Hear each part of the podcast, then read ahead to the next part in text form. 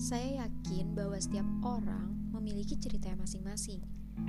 Dan ketika kita memiliki teman untuk bercerita, rasanya hidup menjadi lebih berwarna dan jauh lebih indah.